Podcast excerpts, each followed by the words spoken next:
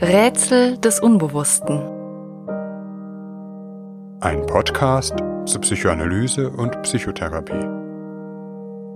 Folge 48. Depressionen.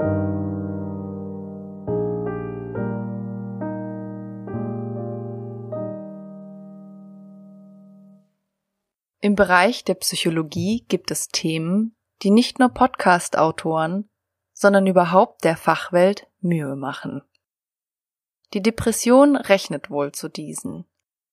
Als Psychoanalytiker fragen wir uns sogleich, ob sich hier nicht eine gewisse Gegenübertragung geltend macht.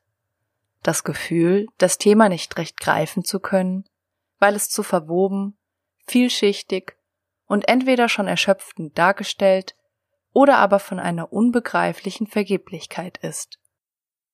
Oder das Gefühl, eine besondere Anstrengung oder Aktivität an den Tag legen zu müssen, bestimmten lastenden Ansprüchen gerecht zu werden.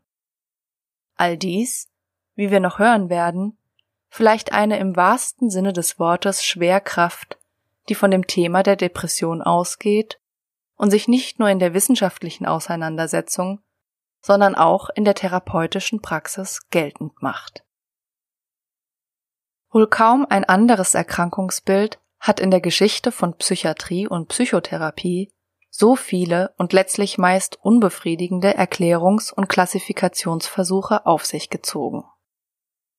Von der Melancholie über die endogene oder exogene Depression bis hin zu heutigen Diagnosesystemen, die die verschiedenen Depressionsbilder anhand von Schweregraden einzuteilen versucht, die per Konvention festgelegt werden. Störungsmodelle, die Depressionen vor allem auf genetische Faktoren oder Stoffwechselstörungen zurückführen, sind zwar aktuell durchaus vorherrschend, aber keineswegs wissenschaftlich so eindeutig belegt, betreffen allenfalls einen Teil des Phänomens. Auch in der Psychoanalyse hat die Auseinandersetzung mit der Depression eine lange Geschichte. Sie gehört auch heute noch zu den am häufigsten behandelten Erkrankungen in psychoanalytischen Therapien. Wir möchten in dieser Folge zunächst eine Einführung in das Phänomen geben und weniger auf einzelne Autoren eingehen, denen wir uns widmen, wenn wir uns in eigenen Folgen spezifischen Formen der Depressionen zuwenden. Einige Literaturempfehlungen zu wichtigen psychoanalytischen Konzeptualisierungen der Depression haben wir den Shownotes angefügt. Doch wovon reden wir überhaupt bei einer Depression? Gerade die Depression macht ein Einteilungssystem anhand bloßer Symptome fragwürdig. Denn depressive Symptome fehlen eigentlich bei keiner psychischen Erkrankung, auch wenn sie in manchen Erkrankungsbildern oder Phasen sehr vorherrschend, in anderen eher im Hintergrund sind. Nicht selten ist das klinische Bild sehr uneinheitlich und komplex. Verschiedene Symptome überlagern sich oder wechseln. Wobei typischerweise Depression, Angst, Zwang und Psychosomatik ein Viereck bilden, in dem eine einheitliche Zuordnung oftmals gar nicht so leicht ist. Der depressive Affekt beschreibt bestimmte Erlebensweisen, zu denen das Gefühl von Niedergeschlagenheit, Hoffnungslosigkeit und häufig ein geringes Selbstwertgefühl gehört.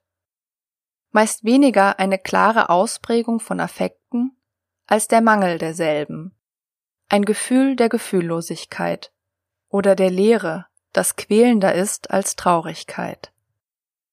Dazu ist eine bestimmte Veränderung im inneren Zeiterleben charakteristisch. Einem gefühlten Stillstand, Stockung und Stauung der Zeit, während diese im Außen zugleich zu schnell zu laufen scheint, man mit dem Takt der Welt nicht mehr mithalten kann. Zu der Qual der Depression gehört die Empfindung, dass es niemals anders werden kann, es keine Zukunft gibt, sich diese zu verschließen scheint.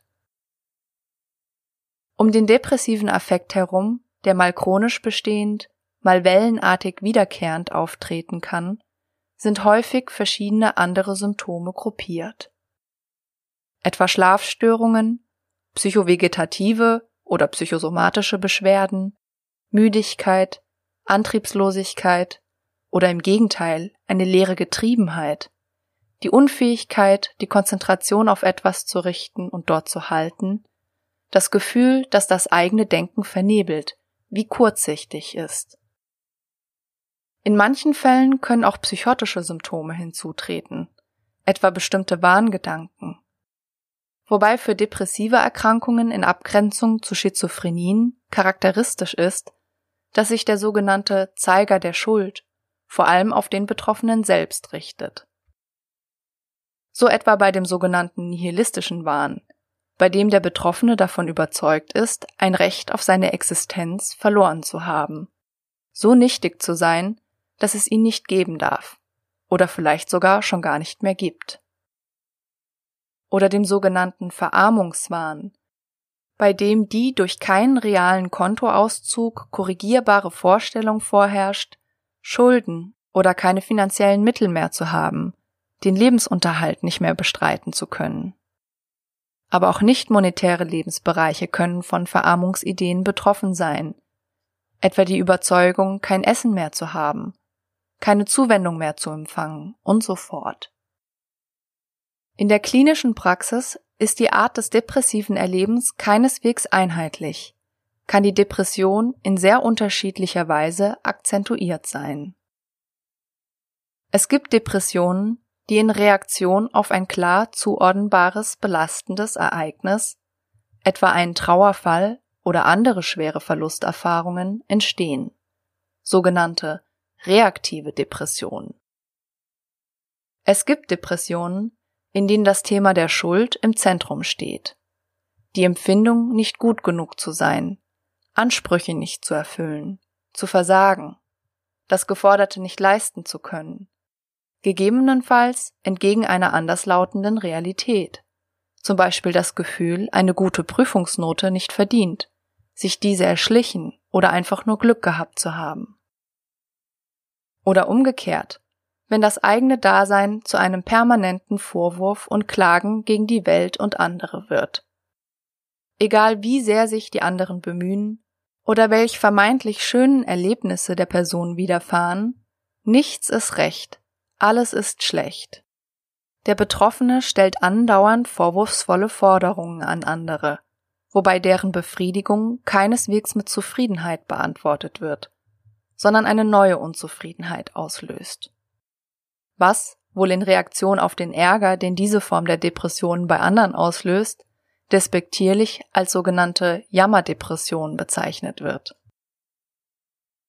Es gibt Formen der Depression, in denen der Betroffene völlig abhängig wird, nichts mehr selbst entscheiden kann, alle Verantwortung an andere delegiert, die eigene Autonomie aufgegeben wird, die Person in ein Stadium zurückkehrt, in dem sie das eigene Dasein völlig passiv bestreitet.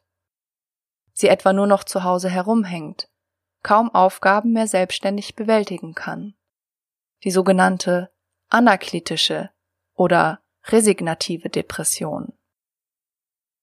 In der Gegenübertragung, nicht nur für Therapeuten, sondern auch für Freunde und Angehörige, ist der lastende Drang typisch, dass man den Depressiven anschieben will, das Festhängen selbst kaum aushält und deshalb beginnt, tatsächlich Aufgaben für den anderen zu übernehmen und versucht, die Person mit einer permanenten Zufuhr an Vorschlägen, Anregungen und Hilfestellungen anzutreiben. Wobei man durchaus den Eindruck gewinnen kann, auf einen unbegreiflichen Widerstand zu stoßen, die Person gerade in dem Moment, da man sie anzuschieben versucht, sich besonders schwer macht. Als wäre die Blockade die letzte Bastion der Autonomie. Ein Widerstand, Blockade und Hemmung, die der leidenden Person sicherlich selbst unbegreiflich sind. Als Gegenstück dazu gibt es aber auch Depressionen, die man zusammenfassend als agitiert bezeichnen könnte. Hier herrscht ein hoher Grad an Aktivität, ein Gefühl von innerer Unruhe, Rastlosigkeit, Hochspannung. Die Person wirkt sehr aktiv, doch diese Aktivität ist häufig nicht wirklich produktiv und verdeckt ein Gefühl depressiver Leere, das sich sofort einstellt, wenn die Rotoren zum Stillstand kommen. Das lässt sich auch über narzisstische Depressionen sagen, etwa in Zusammenhang mit einem sogenannten Burnout, wobei hier charakteristisch ist, dass die Depression mit einem Zusammenbruch eines Lebensmodells einhergeht, das sehr stark auf Leistung und Anerkennung ausgerichtet ist. Etwa wenn sich unerwartet Misserfolge einstellen oder ein Grad von Erschöpfung erreicht ist, der die physische und psychische Leistungsfähigkeit ausgehöhlt hat. Es gibt auch Depressionen, deren Gegenstand vor allem in einem Werk der Selbstzerstörung zu bestehen scheint. Eine Art lange Krankheit zum Tode, in der ein mehr oder weniger bewusster Selbsthass realisiert wird. Es herrschen autodestruktive Verhaltensweisen vor, die für das Umfeld oftmals die Grenze des Erträglichen überschreiten. Sei es durch eine gesundheitliche Selbstzerstörung, zum Beispiel in einem Lebensstil, der nicht anders als ein Raubbau am eigenen Körper bezeichnet werden kann. Sei es in einer dämonischen Kraft, die Misserfolge im Leben herbeiführt oder bisher Erreichtes scheinbar grundlos zerstört. Etwa scheinbar grundlos nicht zum Vorstellungsgespräch zu erscheinen, obwohl man eine aussichtsreiche Einladung für den Traumjob erhalten hat. Oder gerade die Person zu attackieren, quälen oder betrügen, die man eigentlich liebt, die einem wichtig ist oder die einem helfen könnte. Auch kann es hier explizit selbstverletzendes Verhalten geben, wie zum Beispiel das sogenannte Ritzen, das in diesem Zusammenhang nicht mit einer Borderline-Erkrankung verwechselt werden sollte. Es ist, als müsste alles Gute, was man haben könnte, immerzu sabotiert oder gar zerstört werden. Zuletzt eine Form von Depression, die keinen Gegenstand zu haben scheint, bei der eine völlige Leere, Ratlosigkeit vorherrscht, sich der Schlund eines inneren Nichts auftut, der jeden Lebensbezug tilgt und nichts als seelische Asche zurücklässt.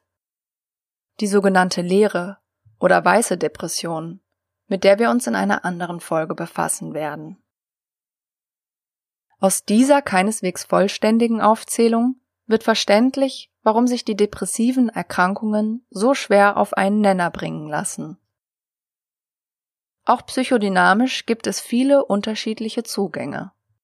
Manche eher über eine Theorie der Trauer, manche über das Trauma, andere eher über das gestörte narzisstische Gleichgewicht, wieder andere über den Aspekt der gegebenenfalls gehemmten oder verschobenen Aggression.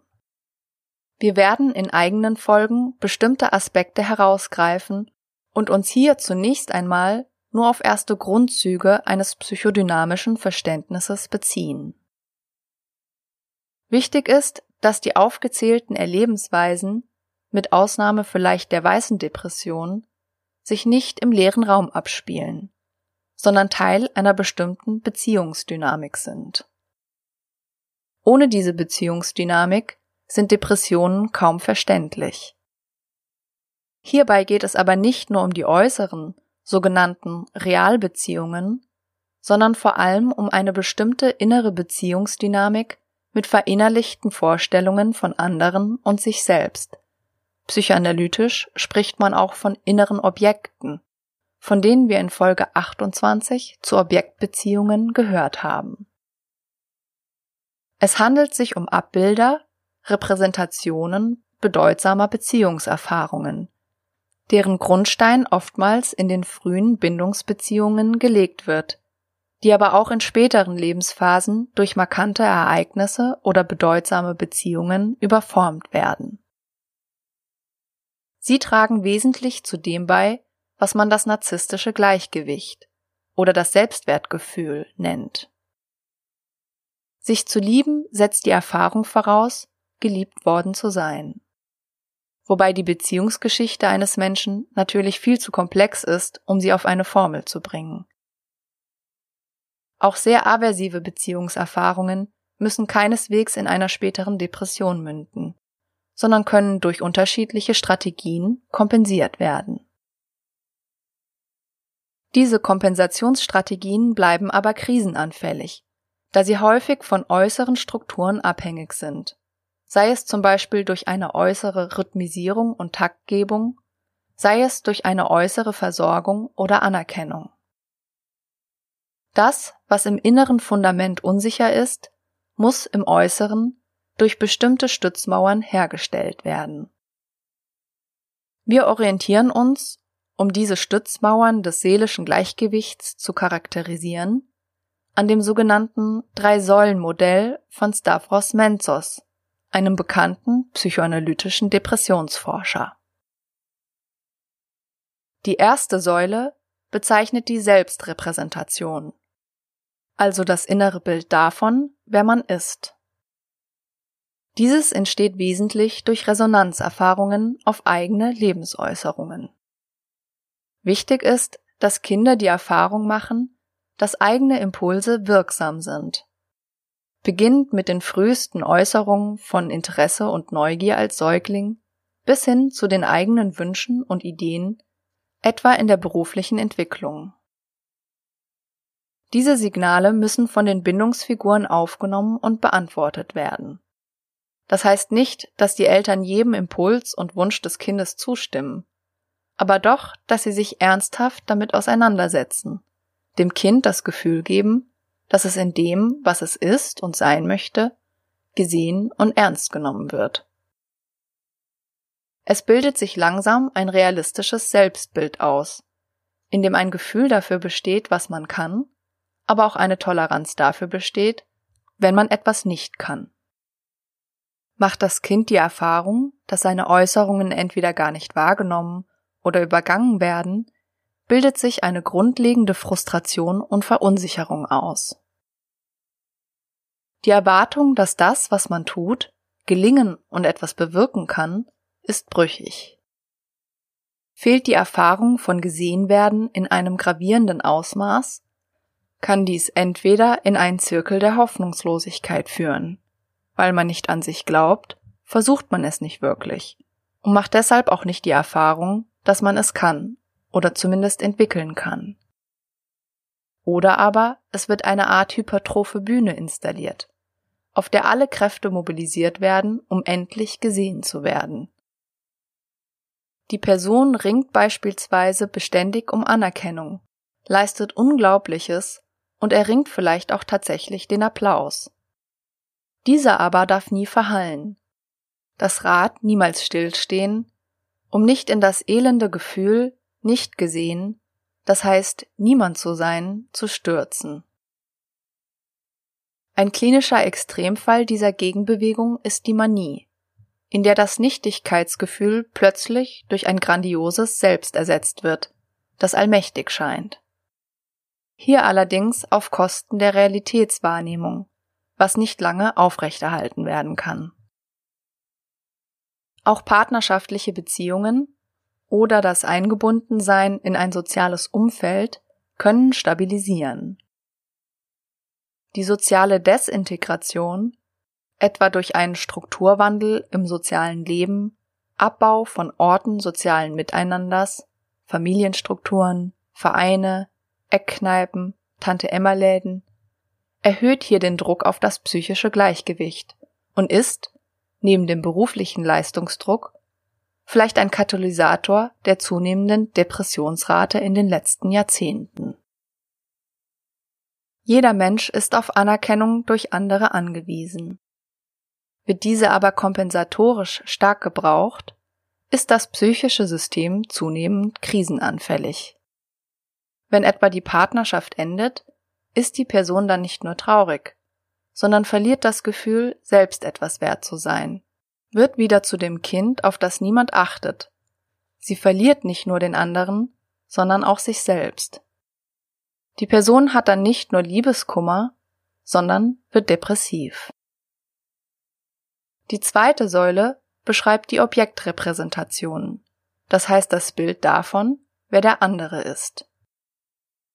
Anhand dieser Säule lässt sich einer der Zentralkonflikte des depressiven Erlebens beschreiben. Es geht darum, wie das Kind seine primären Bindungsfiguren, die Eltern, erlebt. Sie müssen dem Kind gegenüber zwei wesentliche Funktionen erfüllen.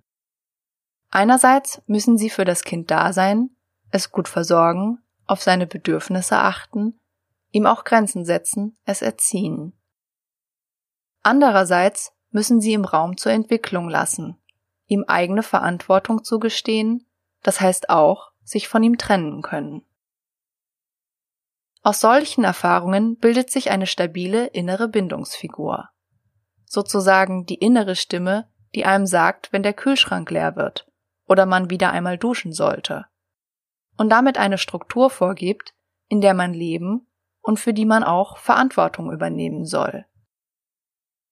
Das Band zwischen Eltern und Kind muss einerseits dem Kind Sicherheit gewähren, darf es andererseits in seinem Entwicklungsbemühen aber nicht erwürgen. Das Kind muss die Erfahrung machen, den anderen verlassen, ihn auch zurückweisen, das heißt, eine Trennungsaggression gegen ihn äußern zu dürfen. Genau an dieser Stelle besteht aber die Schwierigkeit bei vielen depressiven Dynamiken. Der andere, zuerst ist es in der Kindheit und Jugend vor allem der äußere andere, dann im weiteren Verlauf wird es meist der innere andere, kann nicht verlassen werden. Dies einerseits, weil das Gefühl und vielleicht auch die Fähigkeit, alleine bestehen zu können, wenig ausgeprägt ist.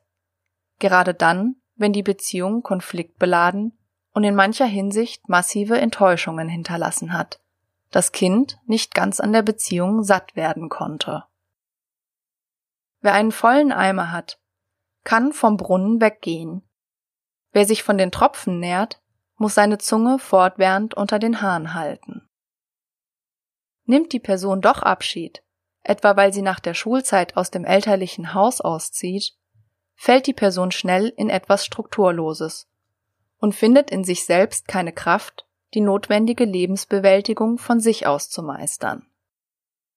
Doch der äußere Abschied sollte nicht darüber hinwegtäuschen, dass weiterhin eine starke innere Bindung besteht. Denn Abschied nehmen bedeutet auf einer psychischen Ebene den anderen fortstoßen, wie wir in der Folge über das Trauern gehört haben, symbolisch töten zu können. Dies geht aber paradoxerweise nur, wenn die Person das Gefühl hat, dass die Bindungsfiguren diesen Mord überleben. Weit verbreitet sind Träume oder Ängste, dass den Eltern etwas zustoßen, sie verunglücken, sie die eigene Aggression eben nicht überleben könnten. Jemand verlassen bzw. die Bindung transformieren kann man nur, wenn das Gefühl besteht, dass der andere diese Trennung aushält, er einen nicht wesentlich zum Überleben braucht, ein von einem selbst unabhängiges Dasein lebt. In der psychoanalytischen Literatur ist Depression häufig in Zusammenhang mit Trauerprozessen verstanden worden, und zwar solchen, in denen eine Lösung nicht möglich ist, die Trauer erst gar nicht in Gang kommt oder chronisch fixiert bleibt. Dies etwa, wenn ein Kind seine Eltern als verletzlich und abhängig erlebt, zum Beispiel weil diese krank sind oder selbst massive Probleme haben. Vielleicht auch, weil sie zu früh verloren wurden, etwa ein Elternteil gestorben ist. Es ist viel schwieriger, sich von einem Verstorbenen nachträglich zu lösen, als von jemandem, der noch lebt und eine Zukunft hat. Auch wenn die Bindungsperson real gestorben ist, im Inneren bleibt eine erdrückende Bindung erhalten. Die Person ringt mit dem inneren Objekt. Sie möchte sich lösen, frei werden, doch dazu müsste sie die Bindung aufgeben, das heißt die Person auf einer psychischen Ebene endgültig sterben lassen. Die zur Trennung nötige Aggression, die einen Trauerprozess anstoßen würde, kann letztlich nicht mobilisiert werden, bleibt gehemmt. Die depressive Person ist in einer inneren Bindung gefangen, ohne die sie nicht leben, mit der sie sich zugleich aber auch nicht entwickeln kann. Das Band, das so sehr hemmt, kann letztlich nicht durchgebissen werden. Die Person bleibt in einer andauernden Ambivalenz gefangen. Genau eine solche Beziehungsdynamik konstelliert sich häufig in der beschriebenen anaklitischen oder resignativen Depression. Die depressive Person kann ihre eigenen Lebensaufgaben chronisch selbst nicht bewältigen. Oft fühlt sich dann eine andere Person aufgefordert, diese Lebensbezüge zu übernehmen. Unbewusst kommt sie damit genau in die Rolle des inneren Objekts, von dem die depressive Person abhängig bleibt.